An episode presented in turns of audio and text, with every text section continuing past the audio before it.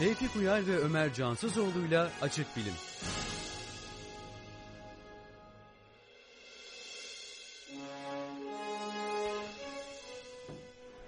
Evet sevgili dinleyenler Açık Bilim Radyo programının 30.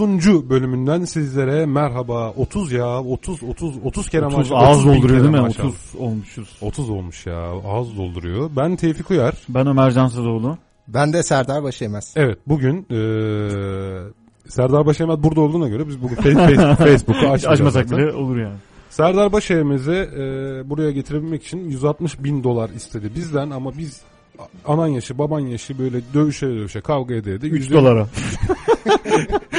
Yok, İyi pazarlıkçıyız. Yok yanlış anlamışsın. 3 bin dolar eksiye getirdik. Yani 157 bin dolar artı yol artı yemek bir de bir günlük SSK'ya kendisiyle anlaştık ve e, o da bugün bizimle beraber burada. E, bu arada Evet teşekkür ederiz. kendisine Serdar. teşekkür ediyoruz. Rica ederim. Ve Bir yani merhaba de abi sesini duysun insanlar. Hep Facebook'ta gördüler seni. Merhaba. E, gerçeğim.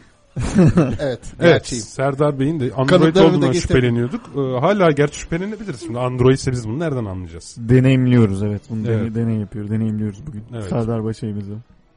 Canlı deney. Açık bilimde deney. Duyurularımızı da Evet. yap abi madem o zaman.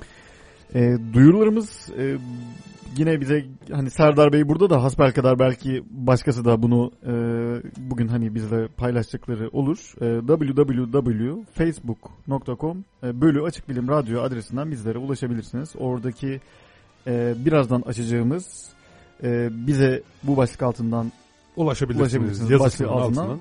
Ulaşabilirsiniz. Ulaşabilirsiniz, Ee, Bugün ulaşabilirsiniz Serdar Bey yani. yazmazsa panik yapmayın o burada. Bu yani arada çok isteyen, e, isteyen olursa Serdar Bey buradan yazacak. siz konuşun tabii. abi ben rejiyle bir konuşayım. Ee, devam edin. Ee, telefonlarımızı e, verelim bugün için. Ee, Serdar Bey'in burada olmasından kaynaklı Facebook verimiz olacağından dolayı 0212 274 10 52 0212 274 10 57 telefon Evet. numaralarımız. Gerçi bizim o kadar çok konuşacak şeyimiz var ki Evet. Ee, böyle ara, arada, arada da böyle telefon alabilir miyiz? Yani artık böyle yoğunluk, bir talep falan 30 tane program yapmışız. Yani şimdi Ömer Değil mi? 30 tane Dedim ki, program gerçekten yani bak bir, se- bir seneyi deviriyoruz. F klavye yazabiliyorum o derece yani. Yani bir anda geldi o da hakikaten. klavye aynen valla bir anda. Baktım ki meğer ben önceki hayatımda gazeteciymişim. Değil mi? F klavye daktilo yazıyormuşum yani Babali'de. Değil Hani bir mi? anda O şeyde vardı ya şu Cem Yılmaz'ın filmi Gora'da. Hani yüklüyordu şeyde orta iki fizik falan. Bir de F Sana klavyeyi, F klavye yükledik yani şu an kullanabiliyorsun. Evet. F klavyeyi resmi klavye yapma çabasını da aslında bir ara konuşmak lazım. Resmi Aa, Halbuki klavye. hocam yani sen sen bilgisayardan anlarsın. Şimdi yani bu F klavyeyi e, resmi yapmaktaki amaç arkasında biraz ne var? Ya ben biraz Ulusal bir klavye yaratmak mı ya mesela? kuru kuru ulusal yaklaşım gibi bir tanım yapıyorum buna. Yani e, o kadar da şey değildi yani bu klavye bizim olsun, klavye bizim olsun. Biz klavyeyi batıdan almayalım. Batının bilimini alalım ama klavyesini almayalım. Abi Yaklaşımı devresini biraz- almışsın, tuşunu almışsın. Ben bu Harfleri yerini değiştirince yerli mi oluyor? evet, ya biraz oradan. yani şeye takılmıyorum. Evet F klavye daha verimlidir bilimsel olarak Yok, doğrudur. şu bilmeyenler için hemen pardon sözümü Hı. keseceğim. Ee, yani bu F klavye ile Q klavye arasındaki Şöyle, fark kim bulmuş bunu? yani tarihçesi ne bu, bu işin? Evet, daktiloyu ilk icat ettiklerinde e, daktilo mekanizması, daktilo kullanan az sayıda dinleyenimiz varsa onlar Hı hı. bilirler. Daktilonun mekanizması Hı hı. e, biraz hızlı yazarsanız bozulur. Yani o şeyler birbirine girer. Tuşlar falan birbirine e, tuşları basan tüm evet. Benim şey 3 mi? 3 Yaz daktilo bozmuşluğum var yani. Gerçekten. Biliyorum. Evet evet. E, dolayısıyla Vay. düşünmüşler ne yapalım bunu engellemek için. E, ya demişler biz bunun yazım hızını azaltacak bir önlem alalım. Nasıl yapalım bunu? hı. Tuşları Adamı öyle- bağlayalım. Tuşları öyle bir yerleştirelim ki e, yavaş yazsın. Yani Q t- klavyede baktığınız zaman işte A gibi e, harfler, işte M gibi harfler, çok sık kullanılan harfleri falan böyle işte kenarlara yaymışlardır. Ortada daha az kullanılan harfler vardı ya da tam tersi. Bilememişler ki omurilik bir süre sonra onu da öğreniyor. Öğreniyor ama gene de e, yazma hızını acayip yavaşlatıyor. Yani F klavyeyle gerçekten çok daha hızlı yazanlar var. Yani 10 parmak F klavye yazan birisini 10 parmak Q klavye yazan birisiyle karşılaştırdığınız zaman F klavye yazan daha hızlı yazar yani. Gerçekten yavaşlatıcı Ben şu an var. onu onu onu ispatlayacak nitelikte Evet. bir yavaş Biz tabii bu olaya bu e, yarışa çok geç girdiğimiz için e, Evet. bu lige e, şey F klavyeyle giriş yapmışız. Biz kendimize uygun olan bir klavye tasarlamışız. Abi önemli olan klavye olmak. Q klavyeymiş, F klavyeymiş. Bunlar yalan işte. Önemli Değil olan mi? klavye önce önce klavyelik. Önce klavyelik yani. Biz klavyeleri öyle Q klavye, F klavye diye ayırmıyoruz değil mi Ömer? Tabii hepi, hepsi bir bizim. Hepsi bir yani. Hepsi bizim Hepsi bizim. diyoruz. Evet e, sevgili dinleyenler bugün e, havacı bir kardeşiniz olarak e, havacılık çalışanlarının grev hakkını e, elinden almak üzere hazırlanmış bir yasa tasarısına karşı başlayan Türk Hava Yolları çalışanlarının grev listesine buradan destek verdiğimi belirtmek istiyorum. E, şahsım adına nasıl şey gibi oldu havacılık çalışanıyım ya ondan destek veriyorum. Normalde grevlere ben destek vermem gibi oldu. Ama zaten beni tanıyan e, dinleyenlerimiz Ömer Cansızoğlu'ndan bir farkım olduğunu bilirler. Aslında burada şeyi belirtmek lazım. Yani biz bu konuya çok yabancıyız. Demokrasi kültürünü geç aldığımız için belki de. E, yani grev, temel hak ve özgürlükler, buna benzer şeyler. E, bunların yani tartışılacak bir şey yok. Evet bugün Twitter'da şey yazıyordu ya. O kadar maaş alıyorlar ne grevi. Evet gördüm onu. Yani değil mi? O kadar maaş alıyorlar yani. o kadar Kıyafet- maaş alıyorsan köle de olacaksın. İyi yani. kıyafet giyemeyecekleri için maaş düşürülmesine karşı Niye çıkıyorlar falan ipekten ceket mi istiyorlarmış Yani, falan gibi. ama yani şöyle bir şey hani bu aynı şeyi söyleyen adam daha önce de şunu söyleyebilirdi yani e, korkacak bir şeyiniz yoksa e, efendim kimlik kontrolüne karşı çıkmanıza gerek yok. Telefonlarınızın dinlenmesi de okey olabilir. E, yani korkacak bir şey yapmıyorsanız bunlardan da korkmanıza gerek yok. Yani dinleriz biz ama zaten siz masumsunuz. Evet Bu yani bakış bu, bu bakış açısı evet. devamı e, greve de karşı çıkmaktır yani. Tabii yani Amerikanların çoğunda şey de vardır yani ya bizim güvenliğimiz için yapıyorlar abi dinlesinler o zaman yani evlere kamera bile yerleştirilmesi bugün Amerikalılar karşı bile- çıkmayacak insanlar var. O yani. Amerikalılarda mesela kimlik göstermek yasak. Yani 11 Eylül'den sonra bu ortaya çıkınca kimlik gösterme davası bir yerlere kimlikle girme davası ortalık birbirine girdi. Çünkü kimlik göstermek diye bir mevhum yok adamlarda yani. Yani polis durdurdu beni kimliğinizi gösterin lütfen. Böyle Nasıl bir yani? şey yok. Nasıl yani falan. Nasıl yani? evet. Şaşırıyorlar mı? Ne? Kimlik, Kimlik mi? sorulması. Kimlik mi göstereceğim? Ya Türkiye'ye gelenler şeye çok şaşırıyorlar. Otelde pasaport isteniyor. Ya niye ki? Ama her yerde pasaport isteniyor. Amerika Interpol üyesi olmadığı için orada istenmiyor. Bu Interpol'ün getirdiği bir zorunluluk. Ee, Interpol'le yapılan anlaşma gereği otelde kalacak olan kişilerin her gün otel işletenler bilirler bunu. O gece otelde kalan herkes ve özellikle yabancılar pasaport fotokopileri, bilgileri vesaire Interpol'e fakslanır. Bu yüzden o. Evet bunu bilmiyordum. Açık bilim bu işte. Bildirir. Bil- açık bilim bildirir. Yalnız şu grevle ilgili e, ufak bir şey söyleyeceğim. E, Söyle abiciğim. Bu hani Bitti. Ama- ufak ufak çok ufaktı. sınırladığın şey bitti yani. grev, grev güzel. Bu bu kadar ufak değil. E, grevin e, tam içeriğini bilmiyorum ama anladığım kadarıyla Türk Hava Yolları şey- yani e, Tam içeriğini aslında tevfik havacılık paylaşsın. Herkes Evet tam maaşlara, maaşlara yönelim yapıyor yani. Şimdi aslında olay e, maaşlardan ziyade şuradan patlak veriyor. Ee, uçuş görev süreleri e, ve limitleri dediğimiz bir kavram var. Bu yolcuların güvenliğini de ilgilendiren bir şey. Hı hı. Yani bir pilotun veyahut kabin memurunun Hı hı. kaba tabirle hostesin Hı hı. yani hostes deyince genelde erkekleri içermediği için kabin memuru denmesi daha doğru. Kabin memurlarının Hı hı. azami çalışabileceği bir süre vardır. Düşünün ki buradan uçak ABD'ye 12 saatte gidiyor. Değil mi? Hı hı. Ee, veya 13 saatte gidiyor diyelim. Mesai zaten uçak kalkış kalkmadan 1-2 saat önce başlıyor. Kalktıktan sonra da bir süre sonra sona eriyor. Çünkü bunun toparlanması var, temizlenmesi var, hazırlanması var vesaire. Başka birçok şey var. Hı hı. Şimdi Avrupa'da bu limitler düşük. Hı hı. Hatta bazı ülkelerde birer saat daha düşükken Türkiye'de 16 saate kadar çıkabiliyor. Yani bir uçuş ekibi 16 saat çalışabiliyor. 16 saat ne demek ya? Sabah 5'te mesaiye başlıyorsun. Hı hı. 12 saat koy 5, 6 daha koy gece 11'de bitiyor gibi düşün. Kaldı Hı hı. ki bu insanlar uçak uçuruyor. Bu insanlar acil durumlarda emer, e, emerg- emergency dediğimiz maalesef Türkçe'ye emergency diye geçmiştir. Bu da bir komedidir ayrı mesele de. Hı hı. Emergency durumlarda e, kabin memurlarının çok önemli görevleri var. Sizi tahliye etmesinde vesaire. Bu insanların yorgun olarak görev yapması her şeyden önce yolcu emniyetine aykırıyken, yolcu emniyeti açısından sağlıksızken zaten bu insanlar için çok önemli bir ağırlık. Yani ben arkadaşlarımın, pilot ve kabin memuru arkadaşlarım uyanıp hangi ülkedeyiz, saat kaç diye hani artık o derece yıpranma başlıyor ki bir süre sonra. Hı hı. Ee, bu şekilde yani temel problem mesai saatlerinde. Biz zaten dünyada en çok çalıştıran, yani Avrupa'da en azından Avrupa'da standartların çok altında çalıştıran bir Hı hı. kural yapısına sahibiz mevcut halimizde. Peki bu yeni yasa tasarısı Şimdi- ne diyor? Yeni yasa tasarısı bir şey demiyor. Olay şu. Sendika gerek bu yor, uçuş süreleri Hı hı. gerekse zamlar tabii ki. Ya sonuçta senelik zam her sektörde konuşulan bir şey. hı. Bunun için THY ile de görüşmedeydi Türk Hava Yolları ile. Görüşmeler uzadı, uzadı, uzadı. Türk Hava Yolları arabulucu sürecinde belki biraz bilmiyorum itham, itham etmek istemiyorum ama belki biraz muvazalı davranarak süreci uzattı. Hı hı.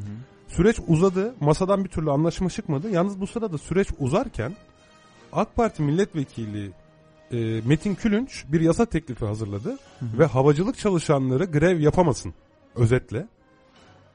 Eğer geçerse havacılık çalışanlarını grev hakkından men edecek bir yasa hazırlandı. Yani bu esnada zaten bu yasa geçerse bu taleplerin tamamı ortadan kalkacak.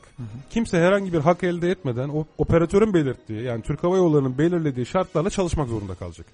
Grev hakkı tamamen ortadan kalkacak. Böyle bir şey olabilir mi ya? Bu durumda eğer orada Kabul çalışıyorsa edilemez bir şey. kabul edilemez bir şey. Zaten dün gece bugün bu yasanın mecliste görüşülüp geçirileceği söylentisi üzerine, bilgisi üzerine gece 3'te başladı grev. Apar topar 11.30 gece 11.30'da yayınlanan bir mesajla. Yalnız bu yasal bir grev değil bu arada. İşe başlatma diyorlar. O da galiba. değil. EASA'nın bir kuralı vardır. Biz de EASA kurallarını kabul etmişizdir. Uçuş ekibi kendini yorgun ve bitkin hissediyorsa, kendini hasta hissediyorsa uçuşa gelemez. Yani bir pilot ben nezleyim bugün kötüyüm uçacak gibi hissetmiyorum kendimi derse uçmak zorunda değildir. İyi ki de değildir. Evet. Yani iyi ki de değildir. Aslında şu an herkes ona dayanarak e, ben uçmayacağım diyor ve uçmuyor. Hı. Yani ortada bir grev yok aslında. Bir iş yavaşlatma eylemi de yok. İnsanlar bu kuralın kendilerine sağladığı esnekliği kullanarak e, bir farkındalık yarattılar. Başarıya bu anlamda ulaştı. İki bu yasa bugün mecliste görüşülmedi. Onu sağladılar.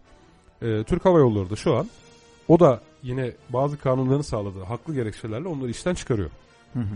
Ha iş mahkemeye giderse bana kalırsa şey yani hani burada çalışan mı haklı görülür şey mi orası farklı. Bana kalırsa çalışan haklıdır ama hakimin kararı tabii ki farklı olacak. Yani Yargı bugün grev dediğimiz konu bu. Ne maaş için ne zam için bu apar topar geçirilerek yasa yasa geçirilerek elden alınacak olan haklar için.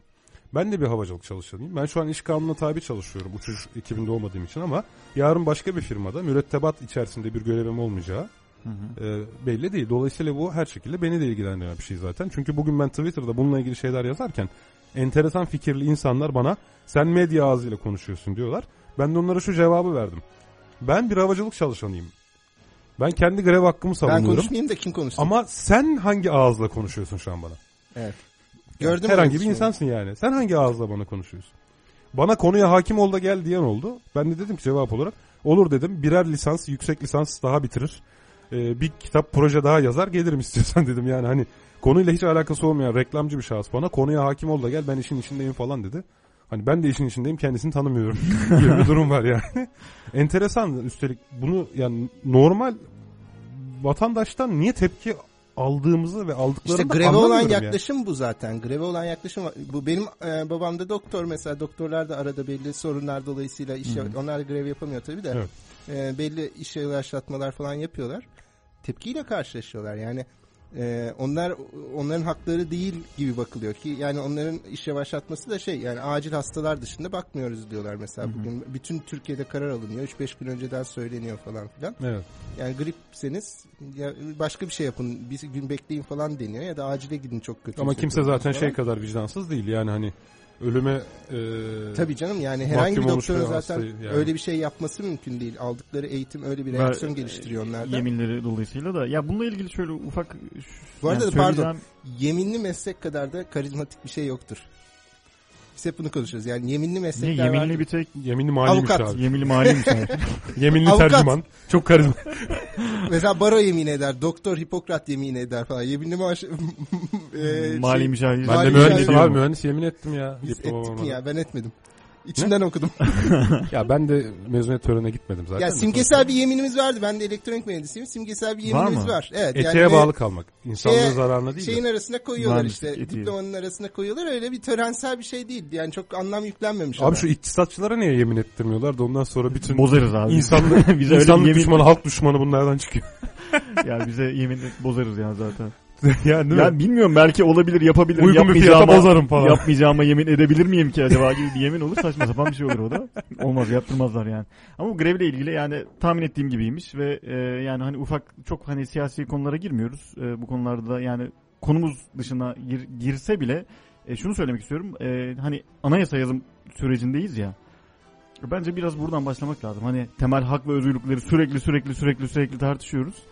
E, ama yani grevin temel hak ve bir özgürlük alanının içine girdiği ve e, bununla ilgili e, artık ortak bir paydada, ortak bir toplum sözleşmesinde bulunması gerektiği konusundan başlarsak Türkiye'ye kalan- hoş geldin derim ben de sana. geri ya. kalan taraflardan devam edebiliriz. Nerede gibi yaşıyordun sen? Nerede geldin abi bu arada? Mesajı verdim yani. Programdan önce ne hava yapıyordun nasıl? abi? Programdan önce bebekle 3-5 tur atıyorum abi. Yani ben bana da öyle geldi sanki. Böyle o temel hak ve özgürlükler temelinde birleşmek falan deyince böyle Evet, ben de anladım. 3-5 tur atarken yani çok temel hak ve özgürlüklerimiz yerinde. Tur atma hakkı. Tur atma hakkı. Sevgilini koluna takma hakkı falan. Ne kadar pahalı olursa olsun bir yerde oturup bir şeyler yeme içme hakkı falan. Doğru. Hesabı masada ödeme hakkı. Mesela abi, en mi? önemlisi Bu yani. elimden Bu- alınamaz. Gerçekten mahvolurum biterim yani. Marie Antoinette demişler ki hesabı kasada ödemiyoruz. Kasada öde- kasada ödeyemiyorsanız masaya isteyin demiş. Yani değil mi? Gerçekten ya bu. Bunlar bizim için çok değerli haklar yani. Tevfik'le benim için yani. Aslında Tevfik bugün, çaktırma. Ya ta çaktırmasa bile Tevfik için de çok önemli haklar bunlar Oğlum da. ben çok zenginim zaten ama oklarını konumuzda da aslında şey var. Böyle bir temel hak ve özgürlüğe geçiş var. Bak. Değil mi? Bak. Konumuz dedi abi. Oradan Bak, başlayalım. bu, bu sandalyeye oturana bir şey oluyor. Değil mi?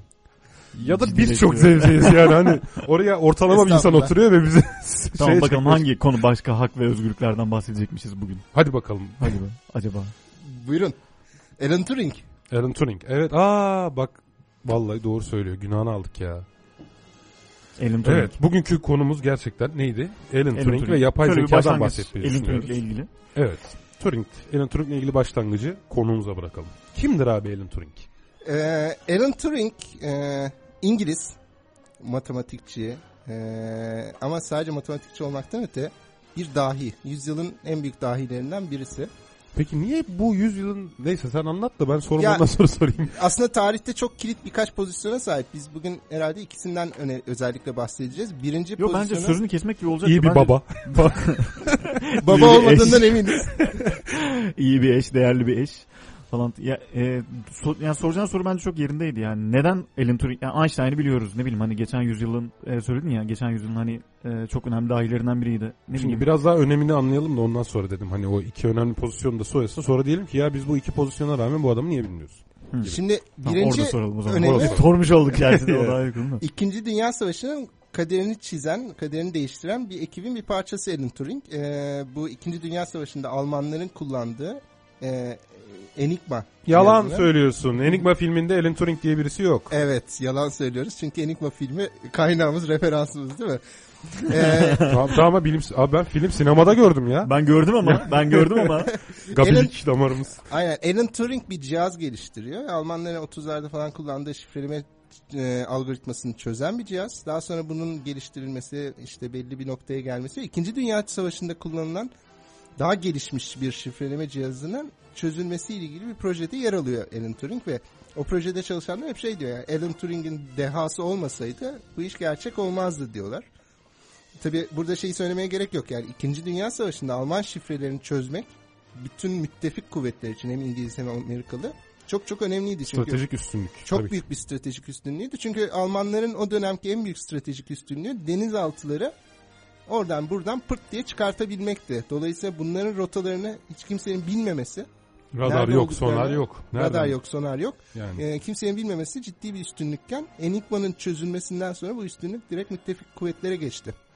Bu önemli bir şey. İkincisi e, bilgisayarın babalarından birisi diyebiliriz Alan Turing'e. Bilgisayar mantığının bugün kullandığımız anlamdaki hatta Wikipedia'da çok komik bir ifade gördüm. Program çalıştıran bilgisayar yaklaşımının e, teorik kurucularından birisi aslında. Ondan önce bilgisayarlar sadece hesap makinesiydi çünkü gibi değil mi? evet. Ee, Alan Turing kurduğu teorik modelle aslında bilgisayarların e, yani kurduğu teorik model hayal edilebilecek tırnak içinde bütün matematiksel indirgemeleri yapabilecek bir e, alet modeliydi. Evet. Bu çok önemli. Hatta Turing testi birazdan yapay zeka ile ilgili de konuşuruz. Fakat neden Enigma filminde yok? Bu çok önemli. Evet yani bence sen yalancının birisin abi. Ben filmi Sadece- izledim. Bir dakika sen de izledin Ömer. izledim evet. Hiç orada Alan Turing diye biriyle karşılaştın mı? evet. Yok şeyde de yazmıyordu. Oyuncular yazıyor ya sonunda bir akıyor. Orada da yoktu Hiçbir Alan şey Turing yok yani. yani. Şey. Amerikalı bir arkadaşımla konuşuyordum ve Amerikalı arkadaşım tanımıyordu Alan Turing'i. Yani dedim ki o size savaşı kazandıran adam e, o Oppenheimer değil miydi? Bizim yani, Sanin Akaş gibi bir şey o zaman. Oppenheimer'a da Belki ciddi öyle biri bir yok. Saygım vardır bu arada Oppenheimer konusunu ayrıca konuşuruz yani birçok insan Oppenheimer'ı da sevmez ama e, ama şeydir yani Alan Turing çok önemli bir yapı taşıdır. Fakat Alan Turing ben mi söyleyeyim? Söyle abi yani. Abi ne var bunda ya? E, eşcinseldi ve o yıllarda İngiltere'de e, İngiltere'de sanırım eşcinsel olmak yasaktı. Yani her yerde Suçtu. hatta sadece Evet. İngiltere'de değil. Ee, Hastalık Alan olarak Turing- tanımlanıyordu Evet zaten. 1962'de e, Alan Turing bir şantaj sonrası eşcinsel olduğunu açıklamak zorunda kalıyor. E, ceza alıyor. Cezası da östrojenle hadım, kimyasal hadım edilmek me- ya da medikal hadım edilmek. Ve birkaç yıl sonra da çok tartışmalı bir şekilde intihar ediyor. E, bu tartışmalı bir şekilde intihar Şaibeli ediyor. bir ölüm. Şaibeli bir ölümü de var. Hı. E, hayata veda ediyor ve çok yıllar sonra e, İngiltere e, resmen resmen özür diliyor Alan Turing'in itibarını iade ediyor. Pardon diyor biz yanlış yaptık Alan Turing'e. Hatta bu da 2009'da falan oluyor sanırım. Evet şimdi nereden başlayalım? Birincisi eee, şurayı bir açıklamakta bence fayda var Serdar. Yani niçin eşcinsel olduğu için eee, bilgisayar tarihiyle ilgili kitaplarda, yapılmış olan filmlerde, bilgisayar sahasının birçok alanında Alan Turing'den bahsedilmiyor. Yani bu başka örneği var mı mesela her şeyden önce böyle bir şey?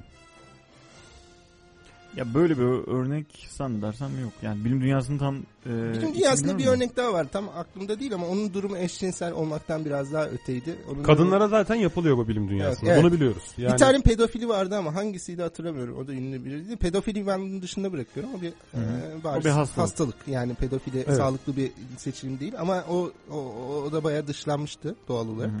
Ama eşcinsel olmak bir hastalık değil. ya pedofili daha doğrusu şöyle söyleyelim. Hastalık ya da hastalık değilden ziyade pedofili kendini savunamayan ve kendi tercihlerini kullanamayan, reşit olmamış bir bireyin birisi tarafından istismarıdır. Çok doğru. Ama eşcinsellik iki eşcinselin birbiriyle e, birlikte olmayı tercih etmesi halinde kimsenin diğerine zorla dayattığı bir mevhum değildir. Evet. Bu Yani yüzden temel pedofili pedofili kınanabilecek, işte belki görmezden gelinebilecek, birini tabu haline dönüştürebilecek bir e, şeye ulaşabiliyor. O bir suç çünkü. O bir istismar ve birisinden istifade etmek, faydalanmak. İnsan haklarına da aykırı. aykırı. Ama eşcinsellik evet, için temel aynı şeyi söyleyemiyoruz. insan, insan haklarına aykırı Peki mesela olmaması. Enigma filmi kaç yılında yapıldı? Enigma filmi. Yani ben yakınlarda diye biliyorum. 90'ların sonu diye biliyorum. Doğru mu? Muhtemelen. Evet peki. O zaman peki yani eşcinsellik çok toplum tarafından dışlanan bir şeydi. İngiltere'de suçtu vesaire bir şekilde Alan Turing dışlandı edildi vesaire falan fıstık. Hı hı. Ama 90'ların sonunda yapılmış Yok, bir filmde. 2009'da yapılmış Enigma. Ha pardon bu short filmmiş. Çok pardon. 90'ların sonunda yapılmış bir filmde ya da 2000'lerin başında emin değilim. 2001 de olabilir. 2001. 2001 mi? Hı hı. 2001'de yapılmış bir filmde nasıl oluyor orada hala aynı mantık sürdürülüyor? Acaba film yapımcılarının dayandığı kaynaklarda olmadığı için hani bu kadar gabi mi davrandılar? Bu kadar e, şey mi davrandılar? Ya bir kaynakta yoktu biz de kullanmadık gibi mi? Yani hiç mi araştırmamışlar etmemişler yoksa hala o art niyet ve kasıt var mı? Valla Amerikan toplumu çok ön yargılıyım ama her şeyi beklerim. Amerikan sinema endüstrisi sonuçta 3-4 kişinin yönetil Ama genelde filmlerde var şey eşcinsellik teması işlenir yani. İşlenir ama tabii ya bu Amerika'nın tarihiyle de alakalı bir şey. Gerçi Enigma'nın hitap edeceği kitle şey bu arada. Tabii evet bir de o var. Yani. Ee, Patriot yani vatansever kitle. Tabii tabii o kitleye o kitleye de bir e, eşcinsel kahraman sunamayacaklarını düşünmüş olabilirler. Evet yani o eninde sonunda bir pazarlama e, arkasında bir belli bir para yatırılıyor. O paranın geri dönmesi gerekiyor. İşte bir- bunun pazarlama stratejileri olması gerekiyor. O pazarlama stratejilerine yanlış e, bir hata yapılmış gibi düşünmüş olabilirler. Ya da bunun üzerine düşünülmüş olabilir. Ama yani bu eşcinsellik meselesiyle ilgili yani Oscar Wilde'ın da ama yani Oscar Wilde öyle çok görmezden gelinen, gelinebilen biri değil. Yani edebiyat dünyasında en azından. E, o da eşcinsel Ya veya ve Zeki Müren de bu konuda ilgili- enteresan bir örnek oluşturur aslında. Yani hani e, Oscar Wilde hapse atılıyor ama Zeki, Zeki Müren biraz daha başka bir konu herhalde. Ya. Ama Yani enteresan çok- değil mi? Sanırım sanatçılarda biraz da toplumun kabul edebilme katsayısı artıyor. özellikle sanatçı ka- olduğunda. kanat ka- kalite yükseldiği zaman. Aynen, yani- Bir de tabii sanatçılarda yani eşcinsel sanatçıların çok meşhur olduğunu biliyoruz. Çok çünkü farklı bir ses tınıları var vesaireleri var. Ee, bunun buna muhakkak e, fizyolojik bir açıklaması da vardır. Ve çok fazla var yani ve e, toplum bunları daha kolay kabul ede- edebiliyor. Yani Türkiye'de de mesela bizde yapımızda homofobi vardır. Fakat biz e, Bülent Ersoy'u da kabul ettik. Bugün e, Zeki Müren'i de kabul ettik. E, Ki çok değerli sanatçılar. çok değerli sanatçılar. Ama Bülent Ersoy'la dalga geçen o homofobik yaklaşan kitle hala varken Zeki Müren için öyle bir şey söz konusu değil. Acaba onun sebebi. Zannetmiyorum ya dönemle alakalı bu. öyle mi dersin? Tabii. Yani Bülent Ersoy biraz daha medyatik bir kişilik sonuçta. Çok farklı e, düşünebiliriz onları. Zeki Müren'le Bülent Ersoy arasında bir fark var yani. Evet. Tabii ki var. Yani onunla Doğru. alakası olabilir yani. Birisi Medyatiklik Aynen. farklı bir şey doğru. Ama Evet, sonuçta şey medyatiklik, magazin ve e, yani hani magazinle bir magazin nesnesi, ma- magazin figürü olmak. bu Belki evet medyatik olan figür. daha çok göz önünde olduğu için. Zaten ben homofobinin e, geçen Ömer'le konuşmuştuk bunu da. Mesela insanlar homofobik olma hususunda sanki ikiye ayrılıyorlar dönem olarak kendi hayatlarında. E, evli olup çocuk sahibi olmayanlardan baktığım zaman belki bununla ilgili bir çalışma bile yapabilirim yani niye olmasın davranış bilim doktorası sırasında bir tezde yazabilirim yani. Sanki insanlar erkek çocuğu doğduktan sonra ya da çocuğu doğduktan sonra homofobik olmaya daha yatkın. Bir anlamda e, çevrede fazla örnek olması ve çocuğunu homoseksüellikten korumaya çalışmakla ilgili olabilir. Yani ben genelde bazen 5-6 kişi bir araya toplanıp bu konu açıldığında homofobik olan ya da homoseksüelliğe tepki gösteren kişileri fark ediyorum ki evlenmiş ve çocuğu olmuş olanlar. Bekarlar daha şey davranıyor. Daha geniş davranıyor mesela. ben iki Kendi kızım var. Sen örnek teşkil etmiyorsun Evet. bu durumda. Ömer'in 9 tane oğlu var. Sen ne diyorsun Ömer? yorum yapmıyorum. Yani diyor 8'ini falan. tanınmıyor. Avrupa'nın çeşitli ülkelerinde. Yerleştirmiş. Dokuzu da klon mu abi? O başbakanı yanlış anladı. Karesini aldı. Hepsinde bu gözlük var mı? bu gözlük hepsinde var mı? evet Onu bu karizmatik entelektüelite sağlayan şu gözlük var mı hepsinde yani? Gözlük hepsinde tabii canım. Tamam o zaman. Yani, Yani. standart üretim hepsinden seri numaralarına bakarak Babasının oğlu. Ee, açık bilimdeyken aslında bilimsel e, içerikli bir film vardı. Brezilya neydi o filmin adı? Ee, hmm, Brezilya'dan bilmem ne. Ya, dünyanın çeşitli yerlerine e, şey yerleştirmişler. Çocukları yerleştirmişler falan. Hatırlarsınız o filmi. Yok Brezilya bir film aklım gitti de o bir Cyberpunk'ta 85 yapımı. Brezilya olabilir ya. Bu- O bir. İngiliz- ha, pardon İngiliz Brezilya şeydi, başkaydı İngiliz doğru komedisi. pardon. Ee, yani tam adı Brezilya ile alakalı olmayabilir, uyduruyor olabilirim ama dünyanın çeşitli yerlerine yerleştirmişler. Bezelyedir abi o. Mendel bezelye buruşuk.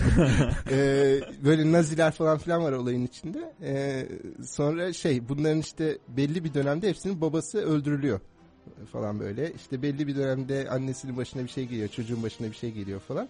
Meğer bunlar şeyin klonuymuş. Filmin sonunu söylüyorum. Neyse söylemeyeyim. Evet bence de. Söylemeyeyim. Evet. Spoiler. Film Ben izlemek isteyenler kulağını tıkasın. Kimin oğluymuş Ya abi dur söylemeyin ya.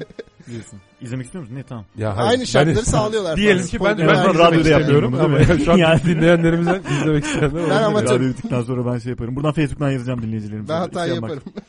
Olsun abi canın sağ olsun. Bak nerede durman gerektiğini biliyorsun. Doğru. Temel Peki Dursun de- fıkrası var diye biliyor musun öyle? Bunlar beraber yolda yürüyor. Te- temel anadan ürüyen. Dursun'da sadece boxer'ı var. Ondan sonra Temel diyor ki Dursun'a ya Dursun ben senin en çok hangi özelliğini seviyorum biliyor musun? Hangisi? Kumarda nerede duracağını iyi biliyorsun.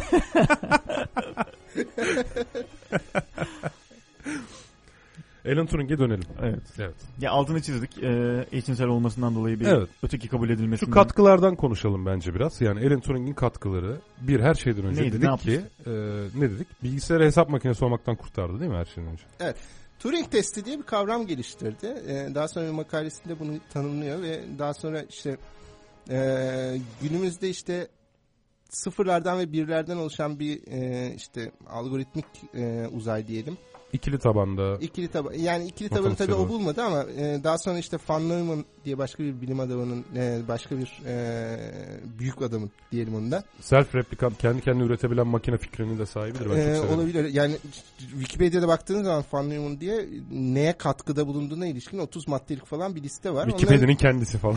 Onların, onların en önemlisi de Van Neumann mimarisi dediğimiz bugün işte bilgisayarlarda kullanılan veri yolu, e, işlemci, hafıza ve e, depolama e, vesaire bunların nasıl bir mimari içinde oluşturulması, nasıl bir mimari içinde çalışması gerektiğini o zamanlar ortaya koyuyor. Bugün hala aynı sistemi bütün bilgisayarların büyük bir çoğunluğunda da bir hafif evrimsel e, evrimleştirilmiş bir halini kullanıyoruz. Araya da eklemek isterim. Tüm bunları Türkçe olarak bize anlatmanı sağlayan Profesör Doktor Aydın Köksal'a da buradan Tekrar saygılarımızı sunalım Yorgo yani. Istefanopoulos'a teşekkür etmek lazım aslında. Ona da teşekkür ederiz de adını söyleyemem ben diyeyim? Yorgo Istefanopoulous aslında e, Stefanopoulos. Stefanopoulos aslında Doğru. Stefanopolis'miş falan böyle uzun bir hikayesi var onun kendisi anlatır. Ee, bizim elektroniğin bölüm başkanıydı ve yani Boğaziçi'nin en önemli ve en sevilen hocalarından biriydi ve hmm, işte Bülent Sankur diye başka bir hocayla birlikte bilim e, mühendislik dilinin Türkçeleştirilmesiyle ilgili çok değerli katkıları çalışmaları vardı. o zaman ben de kendisine de saygılarımızı, Aynen, sevgilerimizi. çok işe yaramadı bende ama Evet. e, Yo sonuçta abi yine de iyi ben Boğaziçi mezunların gördüğüm Boğaziçi Et- mezunları arasında en iyisi, en iyisi sensin ya. Ben İTÜ'lüyüm abi. Kavga edeceğiz ben seninle. Dur. İTÜ'de master yaptım ama ya. Öyle mi? yani Kardeş sayılırız O, aşağıda. işte onlar Yani. zaten kanım ya. Kanı Onlar ısınmış yani. ona. Aynı tornadan çıktık biz hocam. E, dolayısıyla bu e, mekani aslında yani düşünüşü ortaya koymuştur. E, böyle böyle bir şey yaparsanız çok detayını anlatmak istemiyorum şimdi. Ben bilgisayar mühendisi de değilim. Anlatırsam muhtemelen rezil olurum da. Yok canım. E, böyle bir Biz hep hata yapıyoruz. Sen de. böyle bir şey yaparsanız sonuçta e, hayal edebileceğiniz her tür matematiksel modeli bir alette indirgeyebilirsiniz demiştir. Bu çok önemli. Yani bunu programlama yapabilirsiniz şeklinde de Bir dönüştürebilirsiniz anlamda aslında. kontrol teorisiyle de bağlantısı var mı peki? gibi aslında ama yani kontrol teorisinden çok sonra çıkıyor bildiğim kadarıyla. E, tabii arada süreç Çok var da onun da kökünü atmış oluyoruz belki. E, bu arada e, tabii en önemli ve en popüler popüler bilim e, öğesi buluşu da Turing testi denen bir test geliştirmiştir. Bu Turing testi e, şimdi burada İngilizce kullanacağım. Bunun Türkçesini bilmiyorum biliyorsan söyle. Tamam. Hypothetical bir makine var. Hipotetik diyoruz. da, Hipotetik diyelim. Peki, yani şey, hipotetik- te- te- teoride var olan. Evet teorik teorik tam karşılamıyor ama hipotetik bir makine var karşımızda. Biz makineyi görmüyoruz. O makineyle sadece bir klavye ve ekran vasıtasıyla e, iletişim kuruyoruz. Sezilen diyebiliriz belki. Olabilir. Ee, bu makineye bazı sorular soruyoruz. Makine de bize bazı cevaplar veriyor. Diyor ki Turing, e, eğer diyor, SLM, NBR diyor Turing. Makinede. ASL diyor. diyor ki Turing, e, eğer bir insan bu iletişim kurduğu makinenin bir bilgisayar mı yoksa başka bir insan mı olduğunu ayırt edebilirse diyor. O zaman diyor işte o muhteşem gün gelmiştir diyor. Bu makine Turing testini geçebilmiştir diyor. Yani makine zekası dediğim şeyle e, insan zekası dediğim şey arasındaki aslında ince çizgiyi belirliyor. Tabii bu bu kadar anlattığım şey biraz popüler kültür ağzı. Bu kadar basit değil ama bunun arkasında tabii devasa bir matematik var. Yani devasa bir matematiksel sistem kurgulamış bunun üzerine. Ve aslında yapay zeka tartışmalarını bugün başlatmış. Evet. o Yapay zekadan başlatmış. zaten detaylı olarak bahsedeceğiz. Benim de aklıma şey geldi. William Gibson'ın e, Neuromancer Türkçe'ye Matrix abisi olarak çevrilen kitabından. Orada şey diyordu zaten. Hani Terminator'da Matrix'te şey vardır ya makinelerin bir dünyaya egemen olması. Hani onu, onu engellemek için şöyle bir şey var. Atasözü olmuş bu William Gibson dünyasında. Her makine kafasına dayanmış bir Turing testi çiftesiyle doğar diye. Hani bir makine Turing hatırlıyorum testini geçerse evet. vuruyorlar. Yani ki insanlığa egemen olmasın gibisini. Çok iyiydi yani. Bu lafı hatırlıyorum. Bir e, kısa film vardı bu konuda ya. Yani e, robotlar, insan şeklinde robotlar çıkıyor. Ondan sonra onlara Turing testi yapıyor şey. Ya çok bilgisayar. zekiyse insanı aldatacak şekilde Evet. davranıyor. Mesela falan. Turing testini geçemiyor bir e, dişi robot yapmışlar. E, Turing testini geçemiyor. Ondan sonra tabii hemen imha tuşuna basıyor adam. Kız başlıyor yalvarmaya tabii. Robot olarak yalvarması da çok acayip bir şey falan. Üretim hatası ve zeki çıkmış robot. Yani insan zekasına yaklaşımına sahip çıkmış. Yalvarıyor ve ikna ediyor yani şey operatörü. Ve operatör tamam diyor kimse duymasın geç diyor. çok iyi ya. Klasik bir şey yaklaşıyla öyle torpil yaklaşıyla geçiriyor. ya. Kız böyle ağlıyor tabii bu arada. Tabii nereden çıktıysa gözyaşı. Çok iyi ya. Rüşvet de alıyor mu? Kesin. Robot güzel miydi? Tüm robotlar gibi. Bilim kurgu e, sensin. Sen söyle. Bilim kurgu robotları güzel olur. o değil de bu açık bilim yazarı Gökhan İnce var biliyorsun. Evet. Onun Twitter hesabında hani insanların kendini tanıttığı alt kısmı var Evet. ya. Orada robottan çok robotçu yazıyor. Ben ona bayılıyorum ya. Kraldan çok kralcı gibi. Robottan çok robotçu. Abi ne kadar güzel bir tabirdir bu ya. Çok iyi değil mi? Ya yapay zekanın aslında son konusu bu ama e, şey var bu konuda. Yani bu bilim kurgu olayına da girdiysek madem. Yani bilim kurgu bu işi çok sevdi. E, işte e, Asimov'un sanırım 3 robotluğun 3 kuralı evet. robotun üç Asimov kuralı- kanunları. Asimov kanunları vardır. Ee, Onu falan kurdu. Öyle bir insanlarda şey var yani yapay zeka ile ilgili böyle bir e, endişe var. Yani ya bunlar ele geçirirlerse bizi ve bu endişeye paralel bir Acaba- kavram var. Acaba o mu? Ya- Yani sence insanlar neden sevdi bu kavramı? Ya da Yani tembellikten abi. Tembellikten. E, yani Tembellik. tabii abi yani dersin ya insanlık böyle Bu kendi- insanı kendi üst görmesi ya da hani zekanın insana özgü bir şey olmasını ve bunun başka bir insan eliyle yaratılan bir şey olabilme ihtimali insanı Bence hayatı kolaylaştırması. abi. Bugün interneti dönüştürmeye çalıştığımız biçimle insanlığın hayal ettiği robot arasında bir fark yok bence. ben bunun çok haksız bir e, endişe olduğunu düşünmüyorum. Şimdi şöyle. Yok tekno- sevgi önce sevgi yani. Niçin bir kere çok ilgi gösteriyoruz bu konuya? Niye seviyoruz uğraşıyoruz? Çünkü güzel satıyor. Yani çünkü satıyor. Bakın e, hani şey vardır ya böyle sen hep bahsedersin radyo programlarında falan da bahsedersin yani.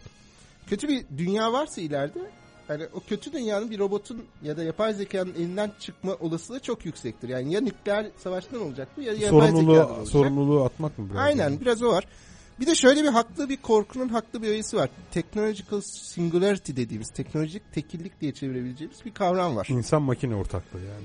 Evet bu e, aslında Werner Winch ve Ray Kurzweil. Ray, Ray Kurzweil çok ünlü bir fütüristiktir. Adını yanlış te- telaffuz edebiliyor ede- ediyorumdur Fütür, muhtemelen. ama- fütürolog. Fütürolog mu? Fütürolog. Türkçesi fütürolog. Tamam. Fütürizm dendiği zaman ekonomik bir kavrama refer ediyor çünkü. Anladım. Bunu e, bu mesela şey der işte yani hani e, her sene bir önceki seneden daha hızlı iki kat hızlı bilgisayar üretilmesini e, söyleyen üretildiğini söyleyen ya da üretilmesini planlayan Moore modeli vardır ya. Hı hı. Bunun aynısını aslında yapay zeka konusuna uygulamıştır e, bu ikili ve derler ki yapay, yapay zeka kalitesi her sene ikiye katlana katlana gidecek. İşte 2045 yılında hatta yıl olarak da söylüyorlar 2045 yılında yapay zeka olacak diyorlar ve şimdi şunu iddia ediyorlar yani yapay zeka bir kere olduktan sonra o noktada durmayacak. Çünkü o e, işlem gücüyle o işlem kapasitesiyle kendini geliştirecek ve insandan daha üstün bir yapay zeka Zaten Matrix'te ki kurguda oydu. Evet. Animatrix e, ikinci Rönesans adlı bölümlerde Aynen. yapay zeka gidiyor kendi ülkesini kuruyor. Orada insanlardan çok daha hızlı bir şekilde teknoloji geliştiriyor. Bu Hı, evet, Yani. Bu çok ciddi bir şey. Yani bu bunu e, üreten adamlar böyle basit bir iki tane e, kurgu yazarı değil yani. Bunu üreten adamlar çok ciddi fütürologlar, felsefeciler vesaireler. E, bu fikri Radyo programcıları. radyo programcıları. ben Sa Hatta radyo Ömer- programcılarının evet e, Serdar adlı dinleyicileri falan. dolayısıyla mesela bu, bu, bu o noktayı tanımlıyor. Yani o e, tekillik noktasına ulaştığımız zaman yani ne olacağını kimse bilemez tabii yani.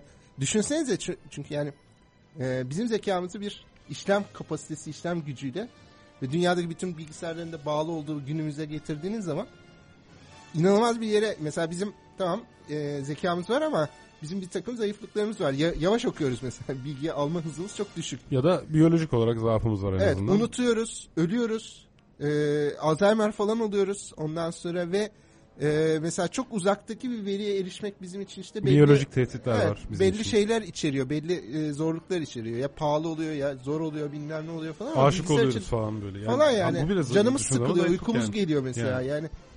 E, çalışamıyoruz falan. Hatta E, yani beyin sürekli aynı verimle aynı performansla çalışmıyor. Hani ne bileyim şekerin düştüğü vakit Tabii. Verim bu açıdan Yani Bilgisayara göre verimsiz bir makine. ya bilgisayarın da aynı şeyi sıcaklık için düşünebiliriz gerçi. Yani hani sıcaklık bilgisayar için bir engeldir ama Handikap bir şekilde olabilir. soğutabiliyorsun. soğutabiliyorsun. Ama evet. beyni Beynimizi şey soğutamıyoruz. Yani böyle Şeker alacaksın bir ya. glukoz iğnesi Fosforu yapıyor. vereceksin. Olmuyor yani. Balık yağı omega 3 falan. Neyse. Dolayısıyla o noktaya geldiğimiz zaman... o Bal yiyeceksin abi şey şu yok. bal bal, Bal, bal. Her şeye faydası var. Direkt Süper ondan bal. yiyeceksin.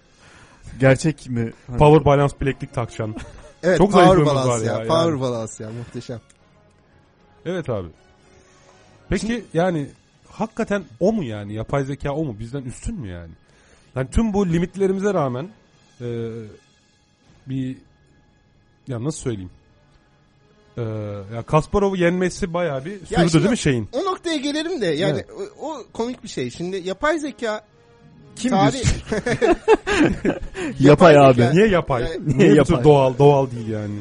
Alan Ya, Otursak kahve yesek neydi? Ne anlaşırız? Nedir? Aynen yani öncesinde bu işin bir şeyi var. Kurgusal bir işte edebi bir kültürü bilmem nesi alt kültürü falan var ya. Edip e, bunu Alan Turing e, ortaya koyduktan sonra bunun üzerine yapılan çalışmalara baktığımız zaman çok enteresan bir böyle bir desen ortaya çıkıyor. Yani bir kere bir tane yaklaşım yok. Birden çok çok fazla 35-40 falan yaklaşım var farklı yaklaşım ve 35-40 tane falan model var. Evet. Ee, ve şey çok çeşitli problem var. Mesela bir tane problem şu zeka nedir? Ha. Yani en basitinden Ya zeka bu. nedir ki bunun yapayına olsun Ha, değil mi? evet zekayı bir kere tanımlayabilirsek ve bunu atomik olarak saptayabilirsek ki bunu bilgisayar mühendisleri yapmayacak. Bunu kimler yapacak? Nörobiyologlar yapacak. Bunu kimler yapacak? Felsefeciler yapacak falan. Dolayısıyla e, zekayı belirleyebilmek bir konu ki ondan Harika. sonra bunun yapayını yapalım. Dolayısıyla buradaki problemler işte birinin çıkıp da demesi lazım ki bir bilgisayarcıya ya kardeşim işte creativity 10 birim A, 25 gram B ve 35 litre C'den oluşur diyecek. Ha diyecek şey bilgisayarcı bunu yapayını yapacak. Öyle bir dünya yok. Dolayısıyla böyle 40 tane problemin içinde herkes farklı bir yaklaşım geliştiriyor. Bir ara işte felsefeciler bu işe bağlanmışlar. Ee, ondan sonra felsefecileri şutlamışlar bir dönem. Neden şutlamışlar? Çünkü aslında 70'lerde işte bu yapay zekanın kışı dediğimiz dönemde devlet demiş ki Amerikan hükümeti ben artık size para mara vermiyorum. Biraz böyle işe yarar bir şeyler yapın demiş. Yani Verimli olun. Para ya verimli olun ya bir, bir şey teoriler falan. geliştiriyorsunuz. Hı hı. Ee, anlamlı bir şeyler üretin artık falan demiş ve bütün çalışmaları farklı bir yöne çekmişler mesela. Şimdi burada mesela ne demek istediğimizi anlatmak için şöyle güzel bir örnek var. Satranç oynamaktan bahsettik. Hı. Şimdi buraya nereden geldik? İşte 90'larda e, Deep Blue adlı IBM'in bir makinesi e, dünya şampiyonu Kasparov'u yendi. Bu çok uzun süreli bir e, çalışma. 7-8 Evet, zaten falan. bayağı gazeteleri falan da. Tabii de IBM'in dışında başlayan sonra IBM içeriye aldı oldu. falan filan ve çok uzun uğraşlar verdi. Sonrasında Kasparov'un yenildikten sonra işte hile yaptınız. Hadi bir daha maç yapalım falan dedi. IBM'in bunu kabul etmemesi falan filan uzun bir süreç. E, IBM bunu neden yaptı o dönem? Ben tabii IBM'e çok yakın olduğum için işimden dolayı e, bu bu tip şeylerde çok yani görüyoruz bunlarla ilgili falan konferanslarda falan böyle anlatılıyor ediliyor ya da işte demolar yapılıyor falan böyle. Çünkü bunlar IBM'in güzel pazarlama hamleleri, güzel e, halkla ilişkiler çalışmaları. Ee, IBM bunu şunun için yapıyor. Dünyada işte o dönem bir süper bilgisayar e, pazarı var. Ve o süper bilgisayar pazarında da IBM tek.